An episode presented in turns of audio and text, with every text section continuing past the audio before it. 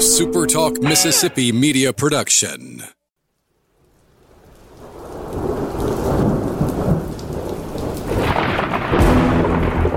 You're listening to Thunder and Lightning on Super Talk Mississippi.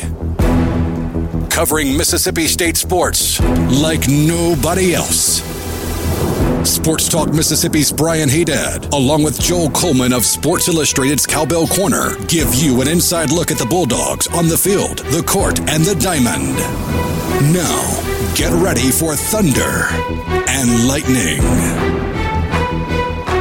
This is Thunder and Lightning here on Super Talk Mississippi. Brian Haydad and Joel T. Coleman Woo. here with you on a Thursday morning. We're glad you've joined us at supertalk.fm or wherever it is you get podcasts from. Appreciate all of our great listeners, especially our servicemen and women out there taking care of us. I want to thank our sponsors over at Strange Brew Coffee House and Churn and Spoon Ice Cream. You know, when it's your typical 45 degree April 21st day, Joel, nothing warms your bones on a cold April 21st like Strange Brew Coffee House. Why is it so cold outside, Joel? it's just a reminder of how good Strange Brew is. It's, it's pushing you down Highway 12 or you down University right to the right to the warm opening doors of Strange Brew Coffee House. It's, it's, saying, "Come on in, grab you an albino squirrel, grab you a warm cup of blueberry cobbler." It's just it's trying to get you there. It's a marketing tool. I think Shane did it. Uh, it might be a million dollar idea to control the weather. could, could be actually more than that if I had to think about it. Uh, but yeah, whether it's cold or warm, they've got you covered at Strange Brew Coffee House. They've got great drinks, both of the iced and the piping hot variety, and of course baked goods. You know, you, you don't have to make two stops for breakfast when you're at Strange Brew. They got plenty of pastries and muffins and everything else right there. Take you, take care of you. So check them out when you're back up here this weekend, or of course you live here in Starkville or in Tupelo. You can do that just about any day you want. I had a moment there. You good? Yeah, like we're good. Like a, I had a brain cloud to go through. I don't know what just happened there. Our good friends over at College Corner want you looking sharp. Getting closer and closer to uh, the end of baseball season, which means we're getting closer and closer to start of football season. Look, you got to look better. It's it's we got everybody's going to do their part. All right, Mike Leach's offense needs to look better. The fans in the stands need to look better too, and the way to do that is easy. You just head by College Corner. Two locations to serve you in the Jackson area. They're in Ridgeland by Fleet Feet. They're in Flowood by Half Shell, the Half Shell, or you can always shop online at collegecornerstore.com. When you're in Starkville, one of the places you've got to see is Humble Taco. If you've been there already, if you got to check them out this past Super Bulldog weekend, you know what I'm talking about. But if you haven't yet, well, you are missing out. And the next trip you make up here, you've got to stop by and check out some Mexican fare with Mississippi roots. One of the most unique menus of any Mexican restaurant you're ever going to find. Really, like a southern kind of, uh, of feel to it, but it's definitely a Mexican restaurant from start to finish, and the food is just fantastic. Margaritas on tap, great wine and beer list, and one of the biggest patios in the city of Starkville. You can't not have a good time when you're at Humble Taco. Check them out today over there on University Drive Humble Taco, Starkville's newest and best Mexican restaurant. Joe, we'll talk a little baseball in the second half of the show. We're going to start off with our positional breakdown today because this is something I think that we as uh, as fans sort of take for granted. And we're talking about the linebackers, is that you know players just come and go, right? Mm-hmm. We're, we're, we just you know even as media members too, we're just you know they, they come and go. It's just part of it. But the, it's the coaches that have the, the responsibility of we have to replace not only that production, but in this case the leadership. Erroll Thompson was probably the unquestioned leader of the football team uh, uh, a season ago. So that's something that not only permeates the, the, linebacker position, it's the whole the whole team feels the loss of Erroll Thompson. In, in, your opinion, is how big a loss is that, and, and and is that something that this group can fill? Well, the last part of that, I mean, quite honestly, it's just to be determined. I mean, I I think they have the pieces. I mean, I think Aaron Brule is a guy that could take that vocal leadership role and step up, and people look to for uh, as kind of the, I guess the the face of the the defense kind of thing. I mean, I I think that the capability is certainly there, but how big a loss is Erroll Thompson? I mean, it's I don't know that we can quantify it. You got a guy that's been here for half a decade. That's a good point. Um, you know, how many times on this show have we talked about new defensive coordinators and staff changes and players going and things? Erroll Thompson was there, man. Yeah. Day in, day out. He was going to be the guy. If we had a media availability or something. Erroll Thompson was going to talk. Mm-hmm. You know, he was going to be there. it's just, I mean, he he was the the spokesman. He was the the backbone of that group for half a decade. You don't just watch that walk out the door and then say, "Oh, it's fine." You you, you really don't. I mean, Right. it, it- that's not to say someone can't step into that role. That's not to say someone can't grow into that role. That's not to say Aaron Brule can't explode into that role. But Aaron Brule's been here what 365 days or so. Been here a year. Brule? Well, I'm talking about like playing consistently. I guess. Yeah, yeah. As a starter, yeah. Yeah, that's what I'm like. Erroll Thompson played consistently for five years, Oh, yeah, you're right. You're right. Um, or at least you know Four. four. Right. Um, Brule last year was his first real meaningful contributions to the football team. Mm-hmm. And so I don't know that you can necessarily expect him to step right in and be Erroll Thompson. I, I, I don't know, man. I, it's the, the second part of that equation is do you have to have we as media folks as podcasters whatever we like to look at guy that's the leader of the defense that's the mm-hmm. do you have to have that guy you know, is it necessary to have that one guy like an arrow that you circle and you're like, well, that's the guy that everything revolves around? Or, or can it just be a situation where, well, you know, Buki Watson's a pretty good player, Brule's a really good player, Tyrus Wheat's a pretty good player, and you just have a bunch of really good dudes that kind of pull their own share of the weight, and you just don't have that one guy that everybody looks to? Or do you have to have that one guy? I think you have to have that one guy. I think there has to be a guy that when they when they get into the huddle, his voice is the loudest. On offense, that should be your quarterback. I don't necessarily say it has to be your middle linebacker because I, I would imagine in 2018 it was probably Jeff Simmons. Um, but at the same time, you got to have a guy that everybody's going to look to. Like he's, we know the, so you know, it, it, it goes for any sport. The guy you trust to take the last shot, the guy you want at bat when the when the game is on the line. So you got to have that guy. And I, I, I don't, I don't know that Brule or Wheat or Watson is that guy. But I, I will say this, and I, I believe this. I always think that leaders sometimes come from the position group that the defensive coordinator coaches.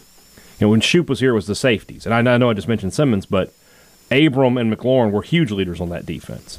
You know, when Collins was here, you know, you had McKinney and, and Beniquez Brown working with him.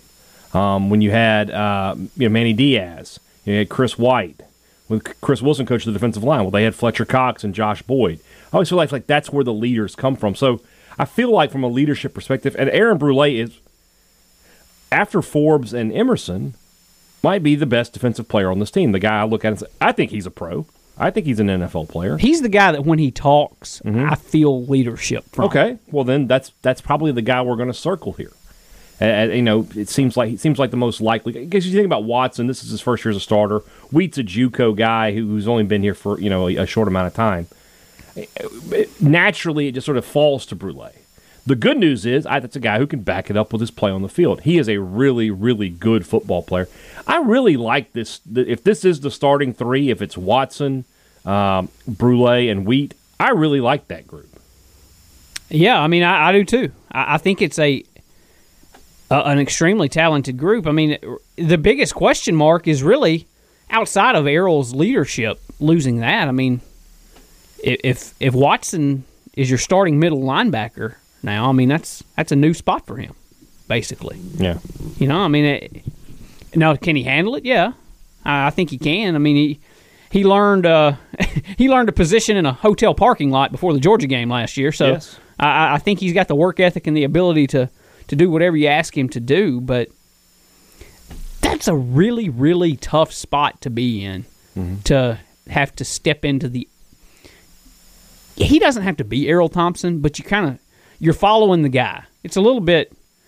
I mean, it's a not the same, but it's it's a little bit Nick Fitzgerald following Dak. You know, You- you're following a guy that was a four year starter at middle linebacker that everybody counted on, that everybody looked to, and it's just tough to be the guy after the guy, whether it's a coach, whether it's a, a star player, and uh, we'll see if if Watson can handle it. I mean, I th- But that's the thing about college football is is always got to happen. Yeah, you know? it's You know, no it's no not- getting around it. It's not one of those things where you got somebody there for 10, 12 years. You know, It- this is this is just the nature of the beast. And look, I felt like Patrick Willis was a linebacker that was around for like 10, 12 years. I, I get that. True, I, I understand that. I, I would imagine from a uh, opposing fan perspective uh, for Mississippi Erroll State, probably feels like that for Erroll others. Thompson, that people are like that guy should have two doctorates by now. Um, and it doesn't like I said the leader the leadership doesn't have to come from the linebacker position, but those are the guys making the calls in the huddle. Those are the guys working directly with Arnett. It just feels like that's what's going to be the, the case. Um, I, I I thought you know a year ago, for I like Jordan Davis there, but they've moved him down to the defensive line. I think he's an intriguing prospect who can be a tweener, and he could probably do a little bit of both. I thought Wheat was really good last year. Mm-hmm. You know, I thought he he showed you a lot uh, when he wasn't trying to get to the sideline on a pick six attempt. That was hilarious. By and large, especially in the early going when everybody was healthy, he was a constant threat to get pressure and, and to blow things up in the backfield. He's a very disruptive player. Yeah, I, th- I think he's. I think State has a lot of really good players at linebacker. I don't know if they have anybody that you circle as a star, but I don't know that they have anybody that you look at and you don't think they can be productive either uh, until you start getting on down the depth chart. Right. You know, it- and I guess that's something we talk about in a minute is just the, the depth there. I, I don't know how far down you get before you start getting really concerned about who's running out there, but um, I mean, the, the frontline guys at least, you know, Brule, Watson, Wheat. Yeah, you you'll go to war with that any day of the week. Yeah, and then that's probably you know you're probably in pretty good shape there. And then your next three guys, I mean, if I had to guess, are some combination of Rodney Groce, uh, Deshaun Page, Demonte Russell, and then I guess we have to talk about Jett Johnson, who had such a m- incredible game on uh, on Saturday in the spring game. I think it's 16 tackles in that game. Um, uh, I, I don't. I think J.P. Purvis. They're probably going to end up keeping him at safety, but he's certainly a guy who could grow into a linebacker, become like a hybrid kind of player. And the good thing with this defense is the safeties give you a lot of help and run support. So you know if you are a little weak at linebacker, you'll be okay. But on paper, that's a it's a solid group. You need Page to sort of be what his recruiting profile was, which was you know a star for a top JUCO program that had other Power Five offers. Offers, I'm sorry. Um, you need Demonte Russell to show you he was he was a four star recruit coming out of high school. Uh, has put on a ton of weight. You know, he was like I think he's listed at 6'4", 260. I think he was like two fifteen coming out of high school. He was just one end that just sort of came off the end and used his quickness. I don't know if he's kept that quickness, but he's obviously a much bigger and stronger athlete now. So you know, I, I feel confident about the group overall, and I feel really confident about the starters. But I think most of my confidence comes from the fact that Zach Arnett is their coach, and I just know that he can get the best out of these guys. I mean, we saw him get the best out of a defensive group that overall had a lot less talent than this linebacker, you know, is going to have this coming year. Last year, with what he did with the defense as a whole, using pieces that I would have never dreamed that could have been productive. I mean, you saw what he did overall. I- I'm going to guess he's going to get the most out of the group he's got there. I, I think I think you're exactly right. Um, I, I, I think some of it goes back to just who Zach Arnett is, and, and I think back to when I talked to Rocky Long about Zach back last season, and just how he kind of came in and had to prove himself as a as a football player, and he obviously did that. And um, I, I just feel like he he his group is likely to take on that personality of you know uh, going to outperform what's expected of you kind of thing and I, think the linebackers are going to be just fine i mean to me the biggest question mark is that whole how big is not having that leadership of erroll thompson around does that matter Yeah. i mean i, I think it does matter mm-hmm. i can't quantify it but Like right how now, much I- does it matter you who know? do you think? If I said who's the leader of the defense, who who would you pick to be that guy? I feel like your options are Brule, Crumedy, and Emerson. I don't think Forbes is a sophomore is there yet. Maybe Fred Peters.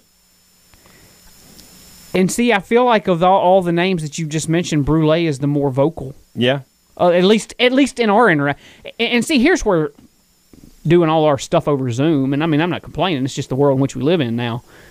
We, we don't get to see these guys other than like in front of that camera screen a little bit. So we don't get to get as good a vibe. I don't feel like as we used to. And I feel like from our interactions with Brule, though, that he is the more take it on my shoulders, I'll be a little more vocal guy. Yeah. You know, I mean, Emerson has developed in that regard. You know, he, he's become a little more vocal, but I, I think I would lean towards Brule if you just made me circle a guy. Yeah, I, I mean, I, I think you're right. Uh, Crumedy is more of a quiet guy, from what I can tell. He's, I think he's definitely a lead by example kind of guy. Um, Emerson's a corner, so you know he's a talker, and you know, you know, obviously another guy who backs it up with his play. But Brule does strike me as the guy who's going to lead this defense and then lead this linebacking core. We haven't really talked about Watson. Great athlete. You know, like a guy who could play a, number of different positions, as we've said. Yeah, well, I mean, he artificially creates depth at every position Yeah. because he can do them all. He kind of, and, and we've talked about that with the defensive line as well. He kind of reminds me of sort of a poor man's Benardrick McKinney. Big, fast guy, uh, aggressive, and, and a great athlete. Well, I, obviously, I'm not putting that kind of pressure on the guy to be a you know a, an all SEC or an all American type player, but he has that kind of, of frame and he has that kind of athleticism. I think. Yeah, and, and again, though, I don't know if he has the. I, he may not have to have it, but I don't know if he's got the chops, the leadership chops. You mm-hmm. know, it just doesn't seem like he's the the the anchor that that Erroll was. But I don't mm-hmm. know that he has to be. Right. So I, I guess that's that's where we're at with that. But I mean, as far as from a production standpoint, I mean, I think he proved a year ago that you can count on him to be be productive and hold his own, and um, a- and that's the whole story to me. And I know I mentioned it a minute ago, but him just out in a hotel parking lot learning a new position before the Georgia game and things. I, to me, that kind of stuff that says a lot. You know, not not just that he did it because I mean, if your coach asks you to go try to do it, you're probably going to do it. But the fact that he not only did it, but he did it and then went out and performed and did pretty well. Uh, I, I think that says a lot about his work ethic and determination and all those those kinds of intangible deals. So uh, I mean, I, I look for Watson to be very solid Yeah. all year long. Yeah. One thing that's that's been true through the years is Mississippi State just has middle linebackers. When's the last time State you just felt bad about the guy who was in the middle? I mean, how far back do you have to go? Think about you know having uh, you know before this before Erroll you had McKinney and you had you know Chris White and then you had Jamar Chaney and going Titus Brown and I mean you just keep going all the way back basically since until Jackie was here the first year he was here with Keo Coleman and Daniel Boyd. I mean it's just a tradition at Mississippi State of having. I mean you can go back before that you know when Reggie Stewart and James Williams. So yeah, I'm not overall very worried about it. I think, and especially with Arnett coaching this group, I know he's going to demand a lot and he's going to work the hell out of them. And I feel like the talent is there. I think this is going to be a good group. I don't know that you've got a. Brule is probably your most likely all SEC guy, but I don't know that he'll be an all SEC guy. But there's definitely enough talent there. The depth does need to come through, but I feel like, like you said, with, with Watson, his ability to play uh, different positions, I, th- I think you, you've got that. I think the, the I, I could be wrong. I think the key is Deshaun Page. Just be, being, he needs to be that fourth guy. Yeah. and he needs to be a guy that the State can rely on. But all in all, I think this is a pretty good group. I mean, I certainly think it's a position group though where you don't need a couple of guys getting hurt, kind of thing. Right. You- I think you get in a lot of trouble at that point. You know, if, if suddenly, you know, knock on wood here, but if Brule goes down or something, or Brule and Wheat, or Brule and Watson, or whoever, and then all of a sudden you're counting on, I don't know, may- maybe Page has to start suddenly, mm-hmm. and what are you going to get out of that? You just don't know. Right. You, you get into some un, uncharted territory for sure if you if you wind up with injury issues, and you, and you know it's football, you, you may, but you really need that position group. I, I'd have to think about it, but that, that may be the position group that you circle, and you're like that group needs to stay healthy because Yeah. you just don't know what you'd get out of the, the backups. All right, let's move on over to baseball. It's brought to you by our good friends over at Welcome Home Beef. This weekend, if you're in the Starkville area, swing by Welcome Home Beef, pick up a couple of steaks, pick up a roast. I mean, if it's going to be freezing cold, I don't think it is, but you might want to prepare. The winter apocalypse might be back. Joel wakes up on Sunday morning, he's snowed in. Hope not. Uh, but whatever it is you're doing this weekend and whatever you're cooking, Welcome Home Beef is a welcome addition to any menu. Call them today, Find out what they can put on the uh, what you can be putting on the grill, what they've got on special. They've always got new and unique items in there as well. So give them a call and find out what's going on. 662 268 8148 or visit them online at welcomehomebeef.com. Welcome Home Beef. It just tastes good. It also just tastes good when you're over at Two Brothers Smoked Meats. Smoked Southern Soul Food right there in the heart of the Cotton District. Man, one of the best menus here in the city of Starkville. One of my favorite restaurants, not just in, in Starkville, but across the SEC. I've traveled everywhere in this conference. I've eaten as many places as I can, and man, I put Two Brothers up there with the best of them. Just great options, great food, great service. Another huge patio for you to enjoy the nice weather, you know, when it's nice. And man, you just can't go wrong when you're there. So why don't you swing by there today or this weekend, next weekend, whenever you can. And I promise it's an experience worth having at Two Brothers Smoked Meats in the heart of the Cotton District at 621 University Drive. Advantage Business Systems wants to help you out by putting them to work for you. That's how it goes with them. Nearly 50 years of doing that, too, here in the Magnolia State, helping their neighbors, helping their fellow Mississippians. You can't stay in business that long unless you know what you're doing, unless your products are worth having. Whatever it is you need to bring into your office, Advantage Business Systems has a plan and a solution and the products that you need. So why don't you call them today and see what they can do for you? Call them at 601 362 9192 or visit them online at absms.com, you find out how Advantage Business Systems helps your business do business. A statistical anomaly at Dudy Noble Field on uh, on Tuesday night. Joel, I don't know if if you saw my tweets about this, but MSU scored in each of the first five innings, and they scored a different number of runs in each inning. Four in the first, three in the second, one in the third, two in the fourth, and five in the fifth. They did. They also, I guess, technically did it six innings in a row because they got zero in the sixth. Uh, Nineteen to seven is the final score. Everybody seemed to have a hit. Balls flying out of the ballpark. Logan Tanner with a fantastic day. Kite McDonald, who will who very soon will just be Kite McDouble, uh, got his first start. Thought he looked pretty good. Pitching wise, you know, they ran into some issues here and there, but for the most part, obviously very sharp. I think the story everybody's talking about coming out of that game, though, is the ninth inning and Eric Cerantola. It's crazy, isn't it? A 12 run game, and the biggest storyline is a relief appearance up 12. We talked about this a few weeks back when State played Eastern Mich- Michigan, and that you know Eastern Michigan's pitcher worked so hard, and he was really good that day on that Saturday game. And State is in there like the fifth guy out of the bullpen was Parker Stinnett who just comes out of there easy throwing 96 and you know just they're just looking at him like this is this is like their fifth reliever. Well i mean imagine last night and you tweeted this you're down 12 you've been getting beaten up the whole game and now here comes this guy who's just going to fling back and throw 98 and he did a couple of times. Yeah. with an 83 84 mile an hour slider that was unhittable everybody wants this to happen. This is if you said if Pitt told MSU fans like what is something that could make this team totally unstoppable. It's a an Eric Cerantola who taps into his potential. I don't know that we're there yet. A lot of people are already saying they should get some action this weekend. I don't know if that's the Three case. batters does not make No. this thing turned around, but Right. it was a dominant three batters.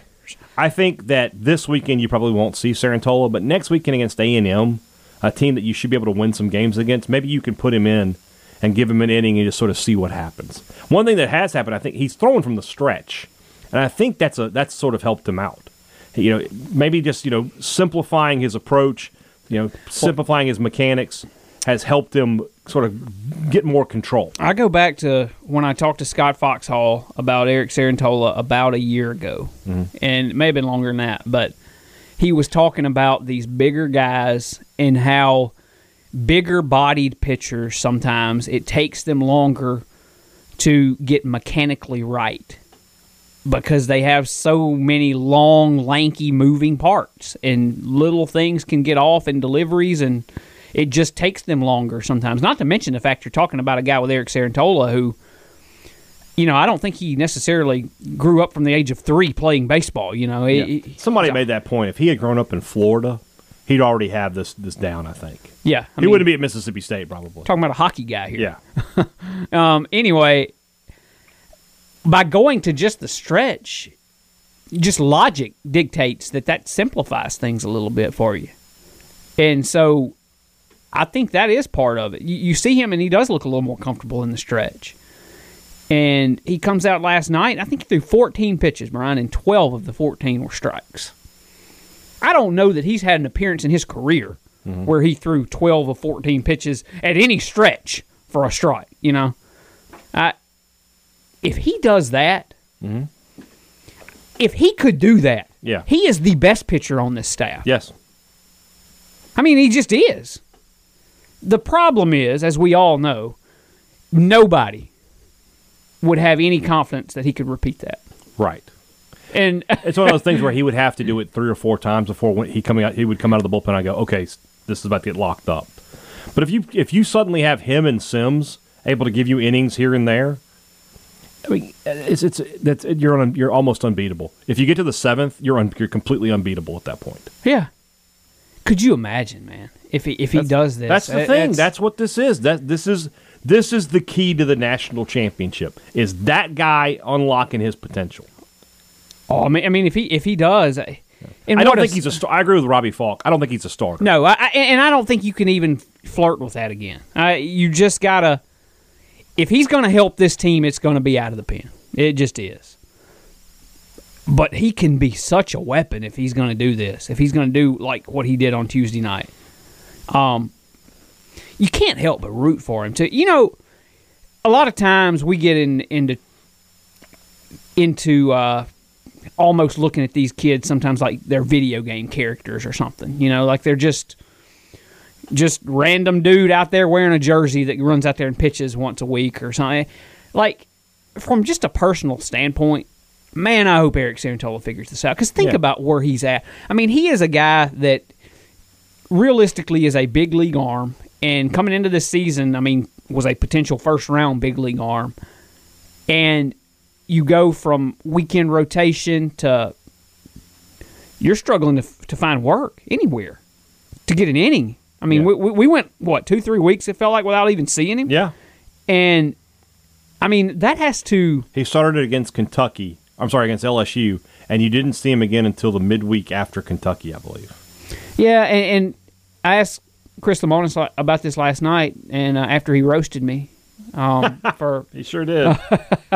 But uh, but no, and, and he was talking about how with the draft and things, it's like you need to if you know for Eric, you need to develop, but that coincides with Mississippi State needs to win, and that's just tough. Like it's how do you continue to develop this guy that needs to develop and improve his draft stock and that whole nine yards when if you're Mississippi State you also, I mean, you got to win baseball games, yeah, and it's just a tough situation. And this is stuff to- that normally you do in the non-conference before the season. The problem, or before the uh, conference season, but that's when you had him starting. yeah, it's. you know. But long story short, I mean, all I've heard is good things about Eric and how he's kind of kept his head down, kept working, and um, I mean, what can you do really? And, and he's he's done all that he can with Scott Foxhall and bullpens, and he's trying to get right.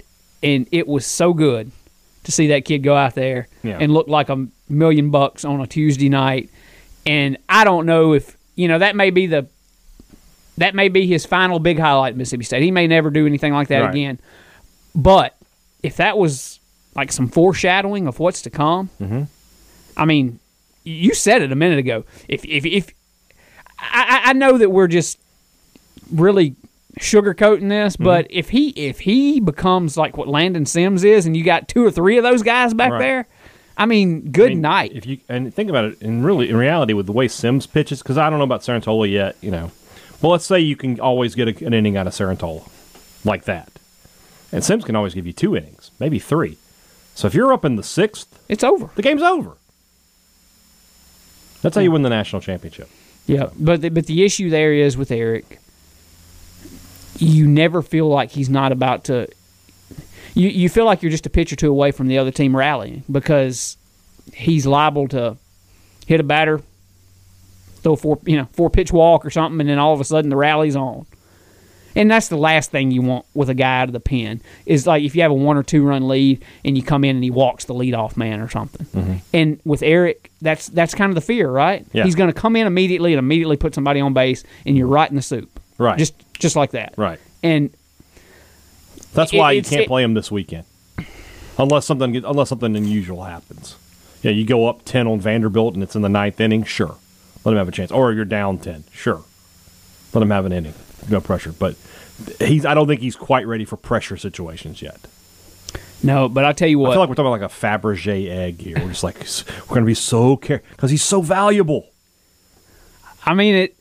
There is no question watching him pitch last night that once he gets into the pros and somebody works with him every day, and it's, it's that's all he's doing is baseball, that he's going to be a pro for a long time. I mean, if you told me the Atlanta Braves drafted him, I'm thrilled yeah, because I really think that there's the potential there for him to be at least like a, a middle of the rotation kind of dude if he figures it out. yeah. And I know we're, we again, there's that word if, and his whole career has been a big if. Mm-hmm. But it's still there. That if is still there. And quite honestly, he don't really even have to totally figure it out. He can just get hot for a month or two here and start start throwing a lot of strikes. And I, I just when you throw what he throws, you don't even have to be perfect, man. If you throw 97, 98 miles an hour, a lot of guys aren't going to be able to square that up. I I just you can't help but lick your chops a little bit and think, man, if he what if he could keep doing that? You got Sims, get Cerantola. You, you, we all know what else is in that bulldog bullpen. What what a what a friggin' monster of a Yeah. pen that would be. It'd be something. We'll see if he keeps it. If- We'll if see it- what happens. So. I, yeah, I don't. I don't know. We'll, we'll see if we, we see him any this weekend. Well, we'll talk about some pitchers tomorrow that are monsters and are doing it on a weekend week out basis when we preview Vanderbilt. And we took a look at Kumar Rocker and Jack Leiter and what the Commodores have uh, lined up for Mississippi State this weekend. All right, guys, have a great Thursday. Joel and I will be back with you on Friday. For Joel T. Coleman, I'm Brian Haydad. Thanks for listening to Thunder and Lightning on Super Talk, Mississippi.